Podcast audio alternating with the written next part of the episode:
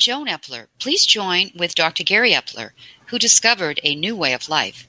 Today, we're going to talk about applying this to gaslighting.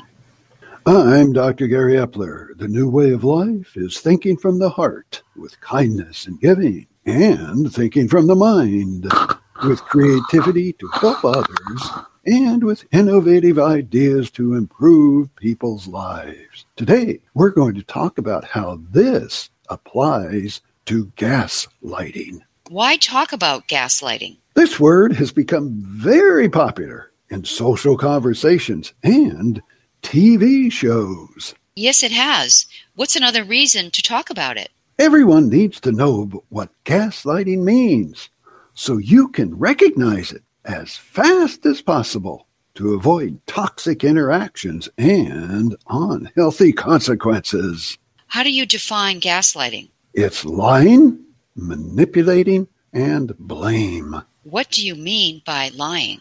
People using gaslighting lie about everything and continuously. It's so natural, they don't even know they're doing it.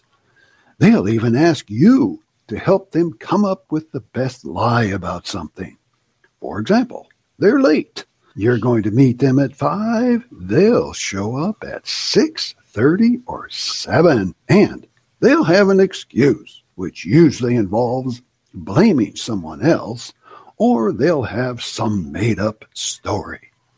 Also, they'll take something from you or say something to you. And when you bring it up, they'll not only deny they did anything wrong, they'll insist you are wrong, which makes you even question your own values. What's manipulating? This is often so subtle, you don't recognize it until the next day.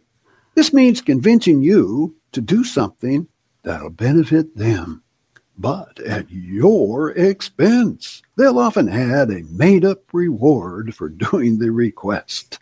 They'll also manipulate you by judging and criticizing to make you feel bad about yourself. What's blaming mean? This one is easy to recognize because you are the one that is often blamed for something. Gaslighting behavior is blaming someone else for not helping them get what they want. It's your fault. They'll say they have a bad day all because of you. They'll blame you for ruining their lives. If they make a bad decision or a wrong decision, they'll blame someone else. What type of people use gaslighting? There are two situations. The first is toxic narcissists. They use gaslighting as part of their behavior. Second, it's temporary in almost everyone.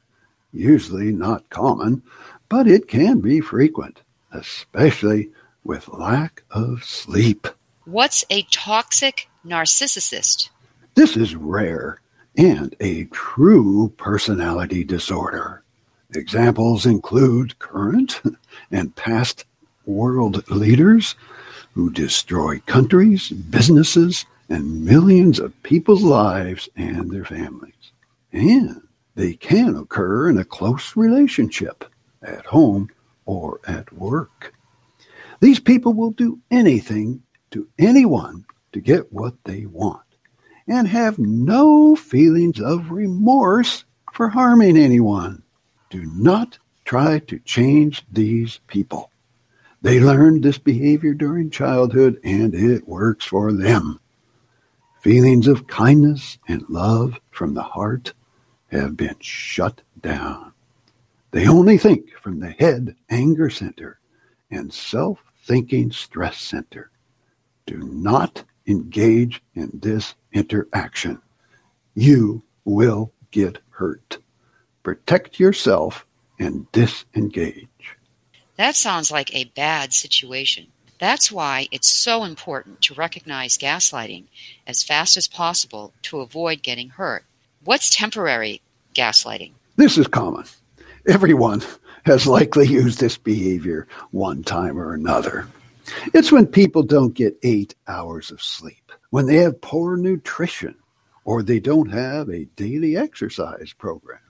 The most common cause is not enough sleep. Can you give an example? Someone who doesn't get eight hours of sleep can have gaslighting behavior with lies and criticism and blame. This is because six hours of sleep are needed to recharge the adenosine brain energy.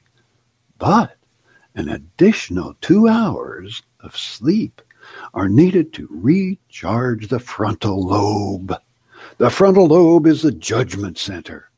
If these two hours of dream sleep are not obtained, the frontal lobe is offline and people have no filter, resorting to bad social behavior. Gaslighting behavior causes stress and is unhealthy. Do you have any closing comments?